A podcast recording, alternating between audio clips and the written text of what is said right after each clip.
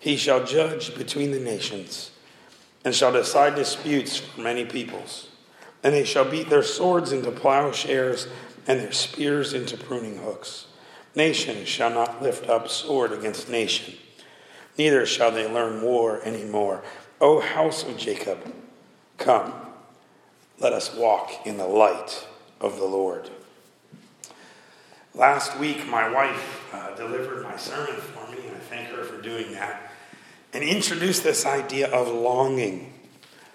Advent is a season of longing, not just wanting. That's what we think happens at Christmas. We want this thing in the newspaper and this thing on Black Friday. But no, what are you longing for? What does your gut ache for? What desires do you have deep down, maybe even unknown, that impact the decisions you make and the actions that you take? Psychology has tried to answer these questions of what really drives behavior. There was this guy named Sigmund Freud whose answer was that people pursue pleasure and avoid pain. Now, Freud had some really way, weird ways of defining how we define pleasure and pain. And I think he's onto something, right? I think a lot of people want pleasure but don't want pain. But there's a couple of problems with that longing. Number one, pain and pleasure have diminishing returns. If you go on a roller coaster once, it might be great. By the fifth time, it's not as fun. Pleasure doesn't stay pleasurable time after time after time, with one notable exception that we're not going to talk about in church. I've also known plenty of people, and you probably have too, that seem to pursue pain and avoid pleasure. Have you ever seen these people? They're weird, but they're out there. Another, another psychologist named Abraham Maslow proposed a hierarchy of needs, that there are certain base things that everybody needs, the, the base one being physiological needs. We need food and shelter. Above that, we need safety. We need to feel secure. Above that, we need to be loved and belong somewhere. Eventually, we need self esteem and self actualization. We need to fulfill a purpose. But of course, I've seen people that seem to mix those up too, right? They pursue the appearance with others at the expense of some of their own needs. Another psychologist, Viktor Frankl, who was a Jewish survivor of Nazi death camps, wrote a book called Man's Search for Meaning. And he said ultimately what people want is to find meaning and purpose in their lives. Well, I think that's kind of true, but I also think that's a little bit vague. I'm not sure totally what meaning is, and I'm not sure if that's really what people desire, why people spend so much time on utterly meaningless pursuits. On one hand, I think what we long for is ultimately individualistic, right? You've been through experiences, you've had influences in your life, you've had successes and failures that probably shape what you long for. But at the same time, I think there are certain things that everybody longs for. Now, some of those are probably not good. The, the Bible says in Jeremiah 17 that the heart is deceitful above all things and desperately wicked. Who can understand it? Some of our longings are probably not good longings. Other longings present us challenges. Paul says in Romans chapter 7 For I do not understand my own actions. What I do not want to do, uh, for what I do not do, what I want, but I do the very thing that I hate. So sometimes we long for stuff, but we pursue other things just because we're sinful. But even with these challenges, I think there are certain things that everybody longs for. And I'm convinced one of the big ones in our world and in our lives right now is peace. I think we desperately long for peace. Think about all the world conflicts that we see right now disagreements between countries, nuclear programs the threat of things like radical Islam and ISIS that are real threats. We see them, we hear about them, and they make us nervous. It's not just world peace either. On a national level, we long for peace. Have you noticed that shootings are barely news anymore? Used to be when there was a school shooting, some kind of big shooting. For weeks you heard about it in the news. Now it's barely a blip on the radar. Some of you may remember being kids and uh, having to do bomb practices in school. Now kids have to do lockdown practices. They have to prepare for the potential of, of somebody who is armed being in their school. What kind of world do we live in when we need to train our children for such an eventuality? Politically, we seem so divided. I'm not sure I can take this political stuff for another 11 months. I'm just not sure I can do it. We're so divided, we're so hostile. We're that way in our churches. So many churches are divided, denominations are falling apart. And what about our homes? How many people have split families? How much abuse are you aware of in the world around you? Seems to be growing. How much divorce? How many neglected children? I'm amazed when you talk to teachers how many of them sometimes have to bring in breakfast for students or toothbrushes for students because they don't have their basic needs met. Probably every one of us have sides or parts of our family we don't really talk to anymore. I think we want peace. I think we're tired of running. I think we're tired of our world being so crazy.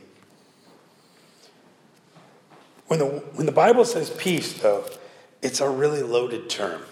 In the Old Testament, what's the Hebrew word for peace? It's the one Hebrew word some people know. Shalom. A couple people are saying shalom. But shalom means so much more than peace. Shalom means to be complete, to be whole, to be sound. Shalom means so much more than peace. It means the world is right, it's complete, it's lacking nothing. It can mean soundness, welfare, peace, health, prosperity, happiness. It can even be a word used for friendly, tranquility, quiet, contentment. It can refer to a, a covenant where we make peace between two warring families or warring nations. They find shalom. It's similar to the word shalom, to be safe in mind, body, or estate, to be complete, make amends, to finish, or to complete. In the Old Testament and even in Israel today, shalom is a greeting. Shalom, when you meet somebody or when you leave somebody, you say shalom, peace, welfare, prosperity. The New Testament Greek term for peace, irene, really means peace between nations. But the Christians that talk about peace obviously have shalom in mind. And part of the promise of the prophets is that when the Messiah will come, there will be shalom, there will be peace. Think about these amazing images from our text today. They shall beat their swords into plowshares, their spears into pruning hooks. Nobody's going to need, when this kind of peace comes, nobody's going to need weapons anymore. So you might as well take your swords and use them as farming implements. You might as well take your spears and use them to prune trees because you don't have to fight anymore. Or the text we saw last week in Isaiah 11, listen to these words. The wolf shall lie, shall dwell with the lamb, and the leopard shall lie down with the young goat, and the calf and the lion and the fatted calf together. And the little child shall lead them. The cow and the bear shall graze their young shall lie down together, and the lion shall eat straw like the ox. The nursing child shall play over the hole of the cobra, and the weaned child shall put his hand on the adder's den. There'll be no more predators when shalom is finally here. No more predators. No more lions eating lambs. Everybody's going to be vegetarians. No more fighting. No more worrying about your children's children around poisonous snakes or around predators. That kind of peace we want. We long for to be complete.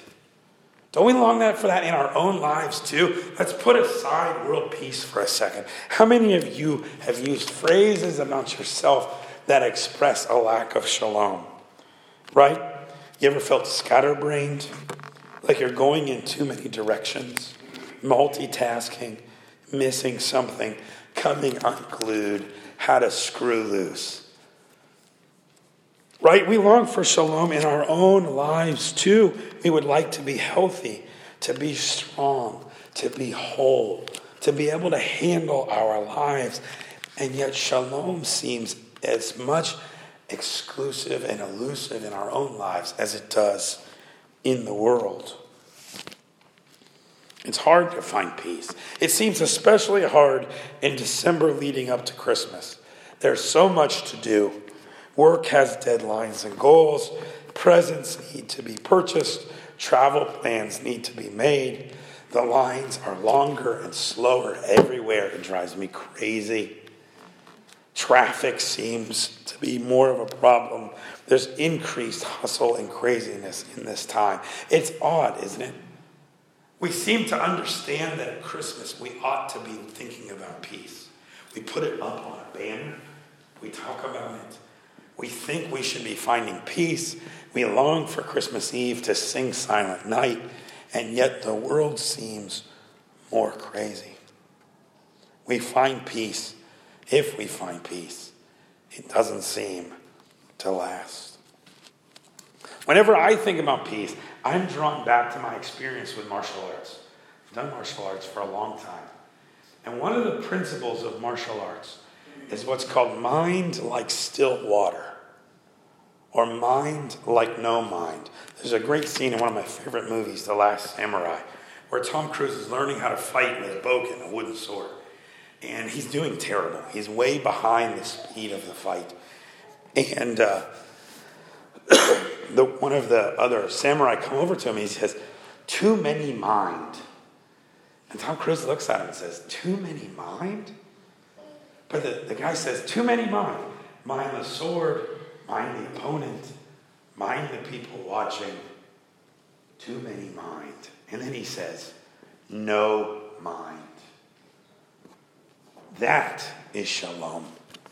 The idea of clearing your head the psalmist says it this way He leads me beside still waters. One of the ways this is tested in martial arts, by the way, is in breaking. A lot of people, when they when they see on TV or something, people breaking boards or breaking bricks, what they think is, well, that's really testing people's power. But I'm here to tell you that that is not what breaking tests. I've seen plenty of people who have enough power. It's not that hard to get enough power to break. I've seen plenty of people that have enough power but still can't break. Okay? Or maybe it's technique. We're testing technique. But I've seen plenty of people with bad technique that can break, plenty of people with good technique that can't break a brick or a block or something like that. No. Breaking tests your mind. Because when you go to break a board or when you go to take break a brick, you have to clear your mind and go for it. You can't think. You can't hit the board or hit the brick. You got to let loose and go through it. And if you don't, it doesn't happen. I'm convinced that the same problem most people have, breaking bricks or breaking boards, they have in their lives. They want to do it with power. They want to find peace by having power. What we need is a bigger army. Think about the debates over guns right now, right? Some people think they want to have power by having guns. Other people want to have power by controlling guns. What about technique? If only we had better education or we had more awareness. We do the same thing in our personal lives.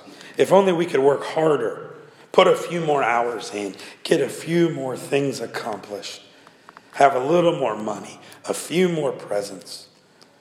Or technique, if only I had a new planner, a new schedule, a better strategy, then my family would get together.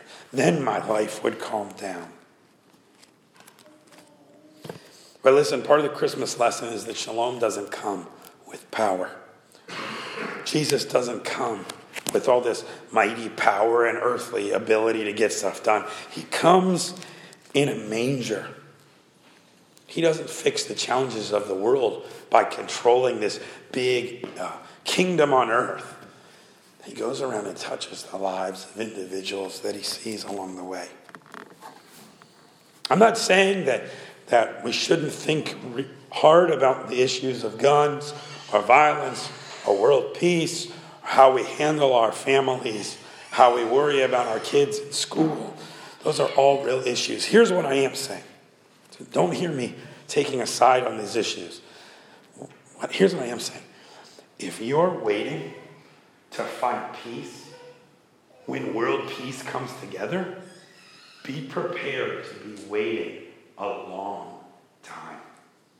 If you think you're going to finally find your peace, your shalom, when the politicians all get together and agree on something and get our nation going in the right direction, be prepared to wait a long time. I'm convinced what most people are doing is they're trying to find shalom in the world out there. They're trying to get as much work done as they can. They're trying to get ahead. They're trying to figure out where the politics are going. And I'm telling you that shalom for Christians doesn't come that way. Shalom for Christians come in here when we call and finally trust the Prince of Peace that He's got us that we're okay, that we're His, that we're never going to get enough done, that we're never going to find enough peace in this world until He comes again. And in the meantime, we've got to calm ourselves here. We've got to trust. And I know that doesn't make sense. And I know that doesn't fit the logic of the world. But guess what? The Bible calls the peace we're pursuing a peace that passes all understanding. It doesn't have to make sense to the world. I'm telling you, that's the only way it's going to come. And Jesus modeled that for us in a manger. Jesus will come back. Someday the lion will lie down with the lambs. Someday guns will be made into farming tools. But until then, if you want peace, you're not going to find it in power. You're not going to find it in the world out there. The only way you're going to find it is by really following the Prince of Peace in here. That's my prayer for you this Christmas. Let's pray. Father, I thank you for your grace, that you are the Prince of Peace, and that you come to us to give us peace. Help us to find that peace. Help us to stop striving for it by working harder or gaining more power or worrying about things that we have no control over. But help us to learn just to trust you. In Jesus' name, amen.